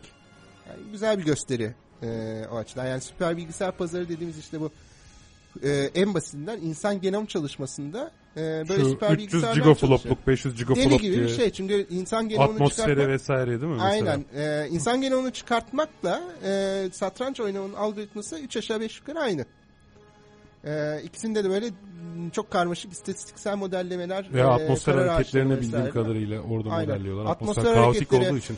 Mesela nükleer e, olayların, nükleer patlamaların ya da yani bu bomba olabilir ya da şey olabilir, nükleer reaktör olabilir. Bunların e, patlama kaotiğini e, mesela bilgisayarla modelliyorlar ve bu çok yüksek işlem güçleri gerekiyor. Yani kaotik, doğrusal olmayan yani non-linear dediğimiz Aynen. doğrusal olmayan problemlerin çözümünde bir e, mühendis olarak buna çok hakimiz. çok yüksek derecede Ömer diferansiyel denklemlerin çözümünde yani daha bilimsel bir tarif Aynen. yapacaksak. Şimdi bu noktaya geldiğimiz zaman mesela Deep Blue nasıl satranç oynadı? Bu güzel bir e, analoji kurulabilir buradan. Yani Deep Blue ne yaptı? İşte e, saniyede sanırım 200 milyon civarında e, hamle kontrol edebiliyor. Yani Deep Blue Uf diyor diye bir ki- şey yapalım mı? Verelim mi? Uuu. İnanılmaz. İnanılmaz evet. Şimdi ne yapıyor mesela? Ben diyor filmi buradan buraya oynatırsam diyor. O da atını böyle çekebilir diyor. Ben ondan sonra şöyle yapabilirim diyor. Şimdi Olası bütün hamle kombinasyonlarını ihtimaller. puanlıyor. Aynen değil ben mi? ilk hamleden sonra 15 tane alternatif hamle var. Ondan sonra da ortalama 20 tane ha- hamle alternatif olsa daha iki hamle sonrasına gitmek için 300 tane hamle gösterdim. Ve bu da üstsel bir şekilde artıyor dikkat Evet ederseniz. çok çok fazla. Aynen. Doğru. İlk Ve- duruma bağlılık olgusu da var orada. Evet. Daha önce rastlantı ve kaosla ilgili bir programımızda bunları Aynen. anlatmıştık. Bunların içinden çok karmaşık bir puanlama yapıyor. Çok karmaşık bir istatistik ve e, olasılığa dayanan bir hesaplama yapıp en mantıklı işi seçiyor. Yani akıllı Yani bu. masaya vur kalk git abi. ne uğraşıyor satrançla falan. Programdan önce yani ben- mesela. Değil mi? Bunda bir mantıklı bir puanı olabilir yani. Tabii Söylemiş miyim? Einstein'ın satrançla ilgili bir lafı vardı. Yok bilmiyorum. Satranç oynayacağım bir köşeye gider burnumu karıştırırım demişti. Neyse hani satranç bence de o kadar kötü bir oyun Einstein de değil. hep doğru söylemiyor zaten. Evet Einstein her zaman doğru söylüyor. Ama Karşılıklı otursak ve biz satranç oynasak ve ben elime kağıt kalem alsam, bilgisayarın yaptığını yapsam siz bana ne dersiniz? ne yapıyor lan bu derim ya. çok aptalca bir hareket yaptığım söylenir. Yani satranç bu arkadaşım çok zor bir oyun değil. Hasretme abi. İşte zeka değil mi? Zeka aslında Evet, düşündüğümüzden bir şey farklı değil. bir şey yani. Aynen bunun tanımını tanımını yapabiliyor olmak ya da kavramsal olarak buna zeka deyip geçiyor olmak çok doğru bir şey değil. Burada mesela şey, şu var 70'lerden sonra özellikle bütçeler kesilince e, bütün işi algoritmalara bölüp yani bütün problemleri tek tek alt problemlere ayırıp her alt problemi endüstri mühendislerine vermişler. Buyur kardeşim. E, bu bir e, algoritma gerektiriyor. E, bu algoritmayla çöz bunu Bir demişler. algoritma tanımı yapmak lazım belki ama bu Algoritma sırada. da bu arada e, Farslı bir bilim adamından El geliyor. Ha- e, Harezmi. evet. Harezmi'nin Avrupa'daki söylenişinden geliyor. Algoritma Aynen. kısaca bir işi Aynen. şartlar ve yollara bölmek. Mesela şimdi Ömer'in kapıdan çıkma algoritması nedir? Yürü, duvar var mı? Evetse sola dön, hayırsa devam et. Kapı var mı? Evetse geç, hayırsa kapıyı bul deyip başa döndür falan gibi. gibi. Böyle bir olayı bilgisayarın anlayabileceği bir dile dönüştürmek sonuçta. Bilgisayarla da böyle hasbihal edemediğin için onu işte bir ve sıfırlar. Hani şu var mı diyoruz ya. Cevap evetse bir, hayırsa sıfır ya.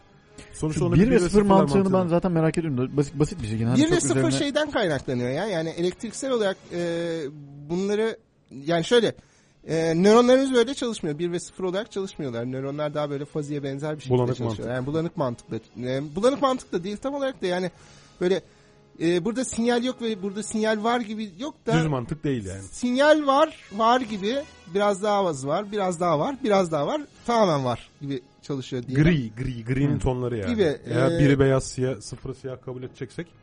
Ama bak bilgisayarda öyle değil. Bilgisayarda çünkü elektrikle çalışan bir cihaz. Ee, bilgisayar işte çip tasarım mesela dediğimiz şey aslında bir dizi kapıdan oluşuyor. Kapılar işte hani e, ortaokulda kapı, mantık kapı. gibi. Ortaokul mantık derslerinde hatırladığımız AND kapı, OR kapı, işte NOR kapı falan Ve, gibi. veya Ve- eğer Evet bu mantıktan yola çıkarak Boğaziçi. Üniversitesi Yani tercümanlığı gerekiyor burada. evet. Ant kapı, Ant or ve- kapı falan. or veya Abime arayıp soracağım bak o da İTÜ elektronik okudu. Eğer o da böyle söylerse o da Ve kapısı elektronik- veya kapısı. Tamam. Şey yapmayana, e, tatmin etmeyene Nora ne ne kapısıydı o? Tasavvufta bir şey ne kapısı var. kapısı? Nora ne diyeceğiz peki? Nor mu? Evet.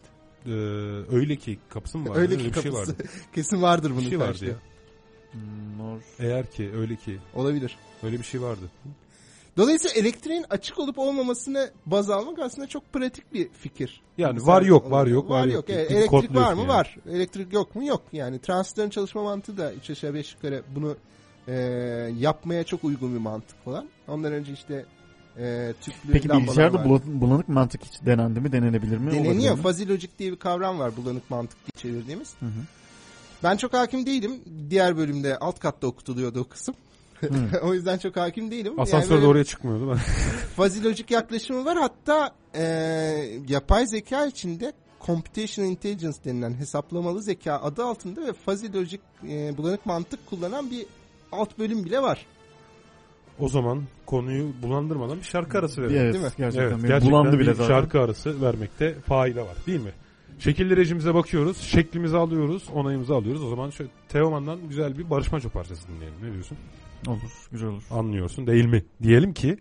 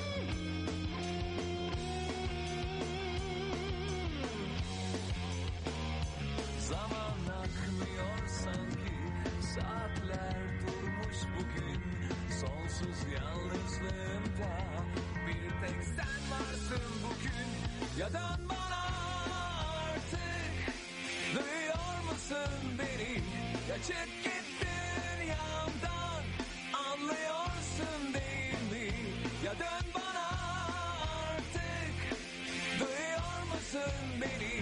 Ya çık git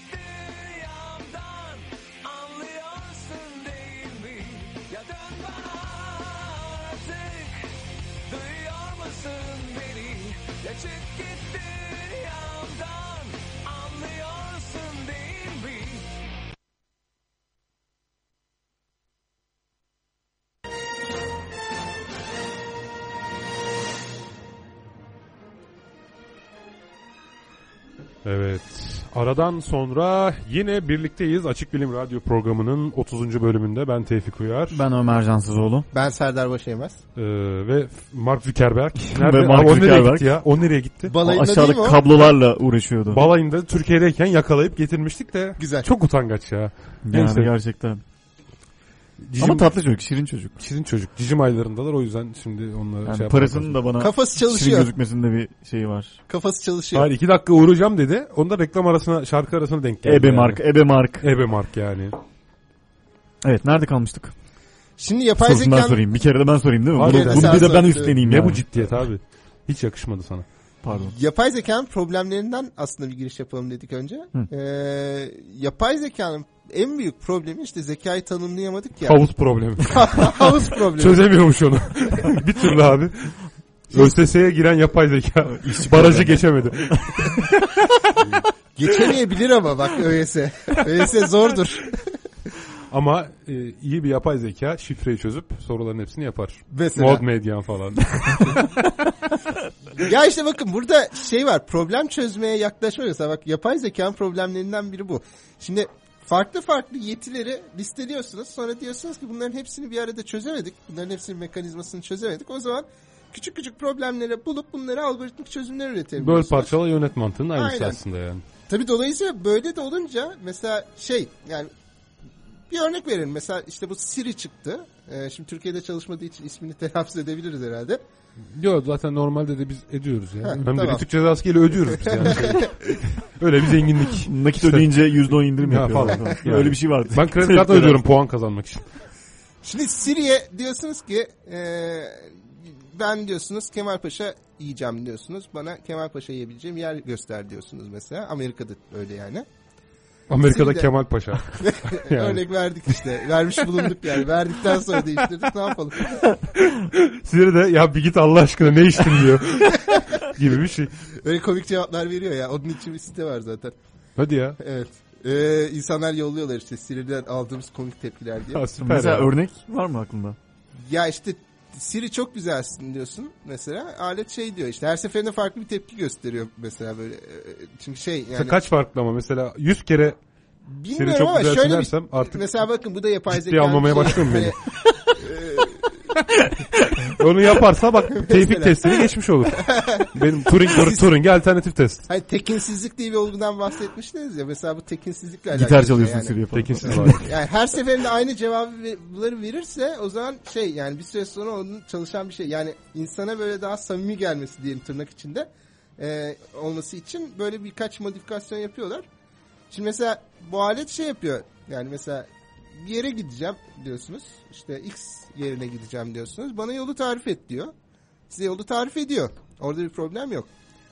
Fakat aynı koşullarda mesela e, siz biri yolda birini çevirip bir soru soruyorsunuz. Ben diyorsunuz işte bilmem nereye gideceğim işte şu köşedeki kebapçıya gideceğim diyorsunuz. Adam şey diyor yani abi diyor Adam senin- dediğimiz Siri değil mi? Evet sorduğunuz adam yok. Birine Ha. sorduğunuz zaman Ha, adam tamam, şey tamam. diyor abi diyor senin e, koltuk değneklerin var. Sen o kadar yolu yürüyemezsin. Bence şuradan bir taksi atla git diyor. Şimdi ne yapıyor? Orada sizin o mesafeyi yürümenizi zorlaştıracak bir faktör olduğunu görüyor ve size böyle bir öneride bulunuyor tamam mı? Şimdi Normal Siri- insana sorunca doğal zekaya. Doğal zekayı. Böyle Siri bunu diyor. yapamıyor. Çünkü önceden buna programlanmamış. Yani bir sürü koşulu alıyor alet.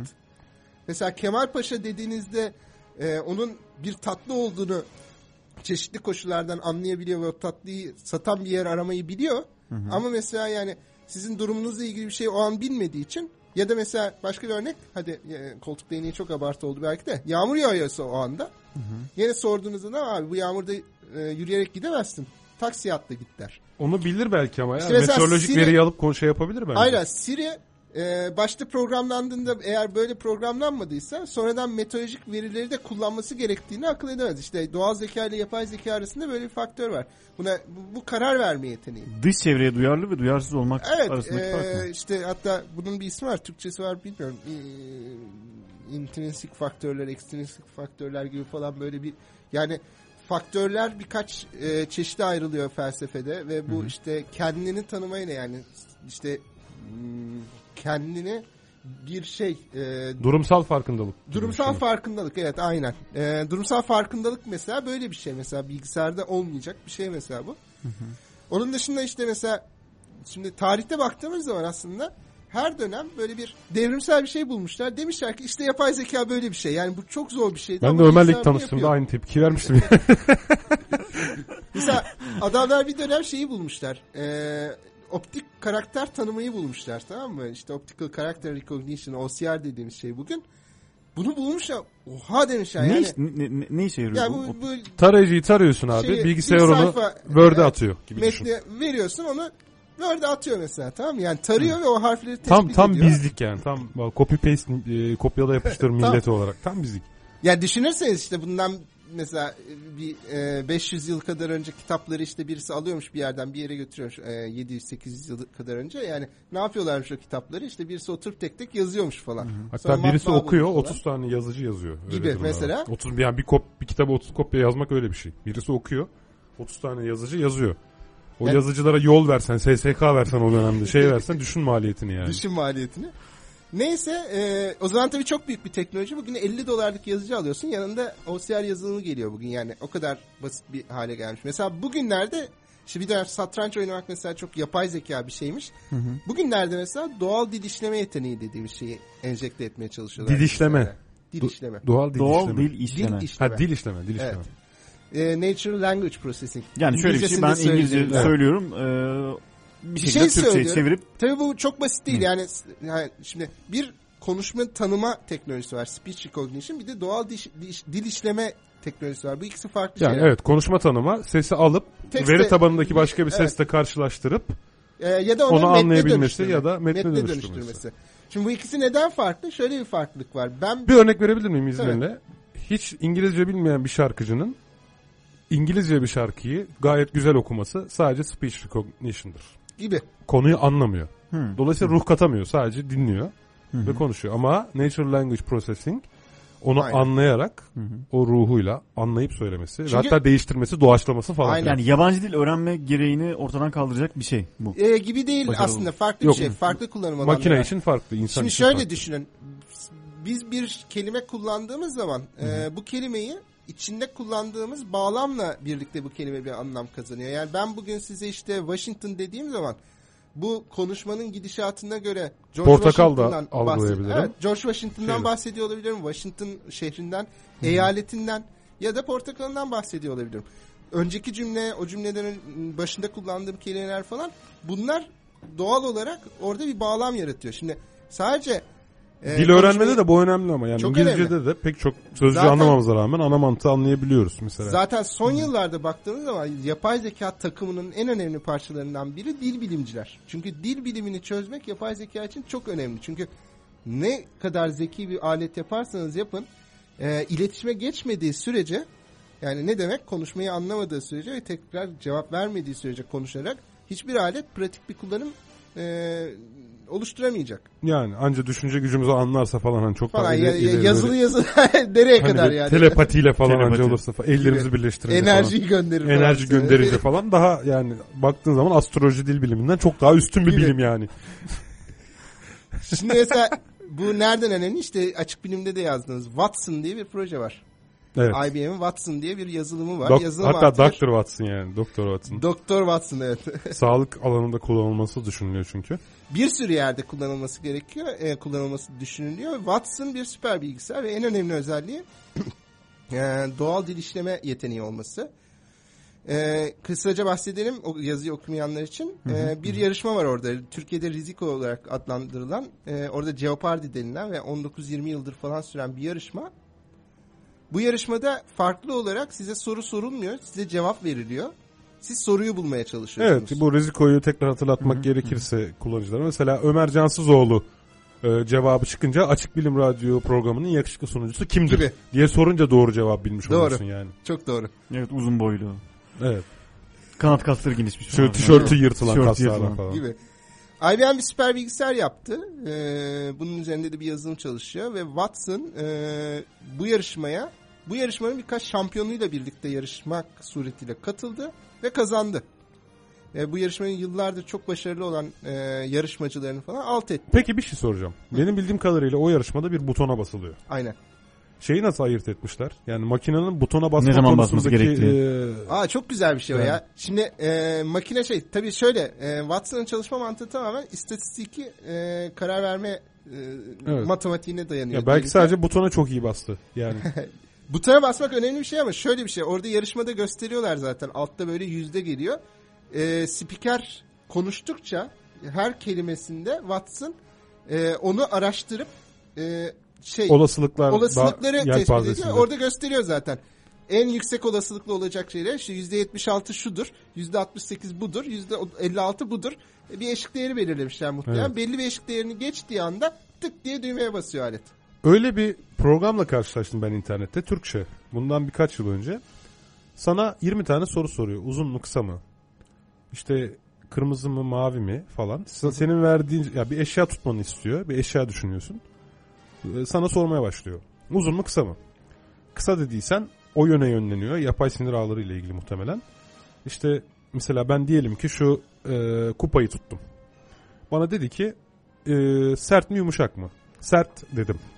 Zaten yumuşak desem kupayı eleyecekti. Devam ediyor ondan sonra. Dairesel mi, kare mi, üçgen mi? Dairesel diyorum. İşte olasılıkları düşürüyor. Ne, ne geliyor aklına? Sert dedi, dairesel dedi. İşte belki e, avize, şey pardon. Abaj, ne deniyordu ona ya? Abajur mu? Abajur. Ha mesela abajur, Avize de olur. Cam ya, küre, işte avize, lamba, kupa. Şimdi onun bir Hı hı. böyle kelimeleri özelliklerine göre sıraladığı bir listesi var. Eli kendi eli. içinde. 50 50 20 soru sonunda buluyor. Bulamazsa da bana peki ne düşünmüştünüz diyor. Ben kupa yazıyorum oraya. Artık kupa o 20 sorunun bu yanıtıyla tanımlanmış oluyor orada. Onun da yaptığı belki biraz Bunun, da bunun bir ismi çok var. gelişmişi. Bunun da bir ismi var. Bunun ismi bu mesela 2000'lerde çok popülerdi. Ben ilk e, bilgisayar teknolojilerine giriş yaptığım zaman mesela bunu çok duyuyordum. Knowledge representation deniyor buna. Bilgiyi temsil etme. Tabii bilgi kelimesi biraz riskli bir kelime orada. Çünkü e, İngilizce'de data, information ve knowledge var. Biz üçüne de Türkçe'de bilgi diyoruz aslında. Evet. E, Gerçi data'ya Gerçi data'ya veri, veri diyoruz, veri evet. diyoruz ama e, knowledge ile information arasında bir fark var. E, ikisi karıştırılıyor ama bilgiyi e, temsil etme kapasitesi diyoruz. Hatta işte e, internette bunun bir karşılığı şeydir. Semantik web diye bir şey çıkartmışlardır falan. Bir çalışma yapmışlardır. Bunu da hatta e, Tim Barnsley ya da Berners-Lee nasıl okunduğunu tam hatırlamıyorum da web'i kuran adam 3 yıl sonra demiştir ki bu patlayacak. Nedir semantik web? Semantik web işte e, kelimeleri e, olgularla birleştirebiliyor olmak. E, kelimeleri ya da bilgileri e, sadece metinsel olarak değil bunları işte e, içlerine onların sahip olduğu özellikleri takabilmek. Şey Örneğin, gibi bu Washington Wikipedia'da bir şey okurken her kelime aynı zamanda bir bağlantı ona tıklayarak onu da gibi içebiliyor. onun gibi Hypertext biraz mantığı daha mıydı bu? hypertext mantığı bu Yok da değildi de. bu navigasyon mantığı da e, bu biraz daha şey bir mantık işte mesela e, şehir olan ben Google'da bugün Washington yazdığımda e, benim ne aradığımı bilmediği için her şeyi getiriyor değil mi? Yani Evet. şehir olan Washington'ı da getiriyor, portakal olan Washington'ı da getiriyor, George Washington'ı da getiriyor. Evet. E, ama ben Google'da mesela şöyle arayabilseydim ya Vaş mı V ile başlayan böyle bir şehir vardı ya falan dediğimde ha deyip şehirlerin içinde onu arasaydı mesela. Bunu İşte yapan o bir şey var. ha prosesine yapay zeka diyoruz zaten arada. Yani Bunu yapan bir Wolfram Alpha diye bir ar- arama motoru var. Bayağı bildiğiniz soru soruyorsunuz ona mesela. Allah Allah. Evet cevap veriyor ve bayağı Wolfram Wolfram Alpha. Alfa. Bunu akşam şeyde paylaşalım. Facebook'taki. Evet paylaşalım. Çok güzel bir e, yani çok deneysel şu anda ama belli şeyleri epey iyi becerdiği söyleniyor. Aslında mesela Siri de böyle bir şey. Yani e, tabii semantik web çok eskide kaldı. Yani knowledge representation dediğimiz bilgi temsiline dayanan şeyi e, tamamen şekil değiştirdi ve kendisine endüstriyel bir ala- kullanım alanı buldu. E, bilgisayarcılar dinliyorsa XML denilen şeyin en temeli bu mesela. Hmm. Ee, XML Bu mesela da bir doğal zeka prosesiydi bu arada. On, ontoloji ontolojilere dayanır. Ee, dolayısıyla e, nereden geldik buraya? Ömer Cansuoğlu'nun yakışıklı, uzun boylu ve şey olmasından geldik ama bir yer oradaydı. Evet Watson'dan bahsediyorduk. Watson'dan bahsederken bu kelime işlemeden knowledge representation dediğimiz bilgi Evet. temsili. Ee, bu mesela şey çok e, Dinlemişim değil mi seni? Doğru. Önemli bir başlık. Mesela şey e, sağlık alanında bunu kullanmak istiyorlar e, ama bunun ciddi bir de bir ticari şeyi var. E, potansiyeli var. Mesela şu anda Mesela. E, bütün markalar e, bunu böyle ağzlarına suya akı akı bekliyorlar. Çünkü düşünsenize bütün interneti tarayacak. Hı hı. Kim bizim İnsanların açı- trendlerini, mrenetlerini falan. Kim bizim anla- e, hakkımızda mesela şey olumlu şeyler yazmış. Kim e, olumsuz tweetler atmış. E, bunları anlayacak. Çünkü bunun içinde sentimental analiz dediğimiz yani duygu bir, duygu durum ana- analizi dediğimiz bir şey var. Bunları analiz edip strateji önerecek. Değil mi? Mesela- Şu ürünü kaldır, tutmuyor Aynen. Cümleyi gibi. okuduğunda Vay be. aynen cümleyi okuduğunda Harbiden ha. mesela o cümle negatif mi? Pozitif mi? Sarkastik mi? Bunu anlayabileceksin. Sarkastiği anlayabiliyor mu peki? Sarkastiği Kinayeyi anlamak anlıyor zaten, yani. Kinayeyi anlamak zaten en son nokta. Bence yani. kinayeyi anlayamaz ya. Anlıyor mu Watson? e, Watson anladığını düşünüyorum. Çünkü kinayeyi anlayamazsan sosyal medya analizi yapamazsın. Watson'ın şu anda en büyük potansiyel kullanım alanı sosyal medya analizi. Çünkü sosyal medyada bütün mesajlar kısa. Peki Kısa nasıl? Hangi hepsi algoritmayla anlaşılabilir ki böyle bir şey ya? Düşünüyorum da. Mesela şey yani söylediğiniz cümle çok bariz bir fikri söylüyorsa sarkastik olma olasılığı vardır Ya sağ- ama bariz olmasa da sarkastik olmalı. Ya da şunu düşünün e, senin önceki tweetlerini biliyorsam Hmm. o tweetinin sarkastik olduğunu düşünebilirim. Sen hep Ha genel o zaman benim için bir Genel ortalama. açıp benim Tabii, için tabii, bir yani- profil yaratması ama lazım zaten kendi şey da. yani her zaman bağlam. Kaç işlem yapıyor bu hapishanede? Abi çok işlem yapıyor. Valla çok sayamadık işlem diyorsun. yapıyor yani. Bayağı işlem yapıyor ve bunu Az işte zamanda her, çok her yerde yapıyor. kullanacaklar. Her yerde kullanacaklar ve bu yeni bir şey. Mesela şu anda da yapay zeka e, doğal dil işleme yeteneğidir diyoruz. İşte şimdi kaygı nasıl oluşmasın insanda abi? Düşündüğün zaman. Değil mi? Watson- ben ne yapayım Watson, ya? evet, Gelecek oturacak benim yerime radyo programı yapacak falan ya. Ya hayır. Gerçekten endişeleniyorum. O ayrı mesele zaten ama senin kadar yapamaz. Sen korkma da. Hı. Yani şimdi Watson benim profilimi ne bileyim Facebook'tan, Twitter'dan, varsa kişisel web sitemden, varsa blogumdan, varsa oradan buradan, Serdar'la olan konuşmalarımdan. Belki bu şimdi doğal işleme yeteneği de olduğuna göre bu radyo programlarının da ses kaydını dinleyip bunları da Tabii. alabilecek. Beni tamamıyla tarayıp elinde aha Tevfik Uyar dediği bir model olacak. Ve bu daha ileriki boyutta benim aslında iki sene sonra ne isteyebileceğime dair bir öngörüde bile bulunabilir. Her şeyi yapabilir işte. E, teknolojik tekillik dediğimiz nokta İşte bu beni korkutuyor ya. Serial Experiments Lane diye bir şey var. Ee, anime var. anime kültürüm hiç yok. Va benim de yok ama cyberpunk olduğu için Evet. Ghost in the Shell ile Serial Experiments Lane hani bunlar şeydir. E, çok cyberpunk'ta külttür. Ondan yani biliyorum. Hani orada da e, internetteki tüm bilgiye erişip tanrısal bir konuma ulaşan bir e, kızın öyküsü hı. anlatılır yani. Biraz o hesap yani. Mesela bu tartışma konusu. İnternetteki bütün bilgiye erişsen mesela bu çok avantajlı bir şey midir? Yani seni mesela dünyanın kralı yapar mı? Yani anlatabildim mi? Bu çok ikircikli bir şey. Yapay zeka açısından da öyle. Yani bugün Post yapar. Yapar ya. Yani bugün Google mesela. Gerçeği aramaya falan başlarsın eğer öyle bir. gibi mesela. yani yani Google'ın sahip olduğu sonra. bilgi ya da Facebook'un sahip olduğu bilgi kimde var bugün ama yani e, Ama abi bak tamam, şimdi çok o olay şirketler stratejiye ama- bakar. Ben derim ki Watson bana zengin, yalnız, güzel bir kadın bul. Bunu bulur herhalde o kadar Twitter profilinden bana zengin, yalnız, üstelik paylaşmayı seven tamam mı? Şimdi ben bunu Watson'a desem Watson bana bir kıyak yap diye yapmaz mı? Watson zeki olsaydı sana şunu yapardı. Abi buldum. Şurada tavlamak için de şöyle yapman lazım. Ha mesela onu da önerebilir Evet, mi? onu da Bitti. önerecek. Ben hemen Watson sipariş ediyorum sana. yani işin Ya espri o zaman da- herkes sipariş Ya eder. şöyle bir Wat- şey. Watson da o. Bence Watson sana çok büyük bir dünyanın kapısını açar ama yine sen iyi bir fikir bulursan zengin olabilirsin. Hani dünyanın kralı olabilirsin öyle söyleyeyim.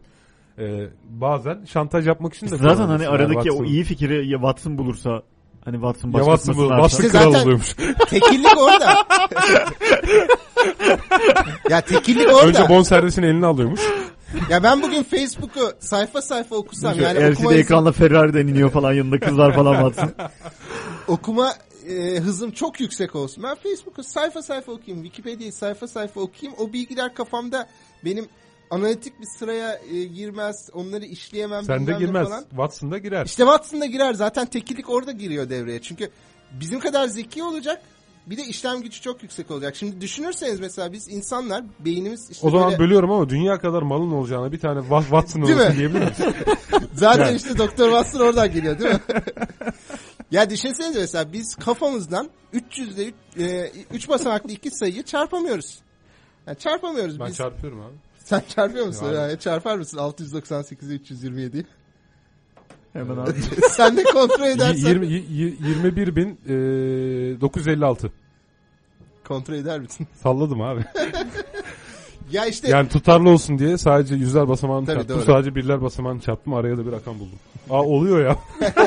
Öyle yapınca da fena olmuyor yani. Yaklaşık bir şey buluyoruz. ya bilgisayar bunu Ya biz mühendisiz abi. %5'in Tabii altındaki hata hata değildir yani. tabii hata değildir. Dolayısıyla söylediğim doğru yani. Dolayısıyla biz bilgisayarlara göre çok bu anlamda çok zayıfız yani tamam zekamız 210 bin olması lazım bu arada. 21 Evet bin bu değil, arada bir- yani yanlışlık eksik oldu. olmasın. Ben de hangi rakamları söylediğimi unuttum bu arada. ben de evet onu soracaktım. Çarpayım diye burada. Boş ver. Sonuçta herkes anladı. Bir kere daha sorun abi. Yok Ya- tamam tamam devam. Başka rakam da olabilir değil mi? İlla onları çarpacak değilsin yani. yani 790'la. Niye takılıyorsunuz ki? Sonuçta Konuşturmadık Tamam, adamı. bu, bu sefer kesmeyeceğiz. Vallahi yok hadi. yok programın Tamam doğası tamam bu. valla valla kesmeyeceğiz. Yok sözleşmemde bu yazıyor kesebilirsiniz. Sözünü kesmezsek sigortanı keseceğiz. Kendin gibi. gibi. Yani evet. SSK ya da yemek kartı değil mi? falan. Yemek Başladı abi. fişi. Bir gün bir gün yatırdık biz bugün. İyi, Bir gün güzel. sen yaptın. Şey, kendi şirketine bir gün eksik yatıracağım da ona göre soruyorum. Tabii abi yani. Part time Her imkanı abi yani. sağlıyoruz Mesai çok da o kadar şey değil yani. Ha, O tamam. yüzden tüm sanatçı, bilim adamı ve şeylere ta- çağrımızdır. Gelin sigortanızı bir gün biz ödeyelim diye. Ya e, sonuç olarak aslında bizim beynimiz tamam böyle gizemli bir çalışma mantığı var falan ama e, yani çok da hızlı bir makine değil. Bir Gizemli değil. mantık dedin ama bak sana şunu söyleyeceğim. Ben bunu Science Daily'de gördüm. Gördüğümü iyi hatırlıyorum. Birkaç kişiyle beraber okuduğumuzu da hatırlıyorum. Sonra haber de ortadan kayboldu. Devamı da gelmedi. Bir fare beyninin nöronları uygun bir devre şeklinde dizilmiş. Tamam mı? Ve daha sonra bir e, giriş aracılığıyla bir uçuş simülatörü kullanılarak uçuş simülatörünün kontrole ait verileri bir şekilde buradan geçirilmiş. Tam detayları anımsamıyorum.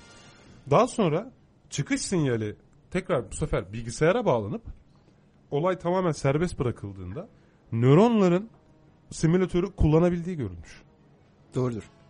Yani ama enteresan bir biçimde yani böyle bir çalışmanın devamının gelmesi ve dünya yerinden oynatması falan E, büyük farmakoloji şirketleri bu çalışmayı engellemiş olabilir.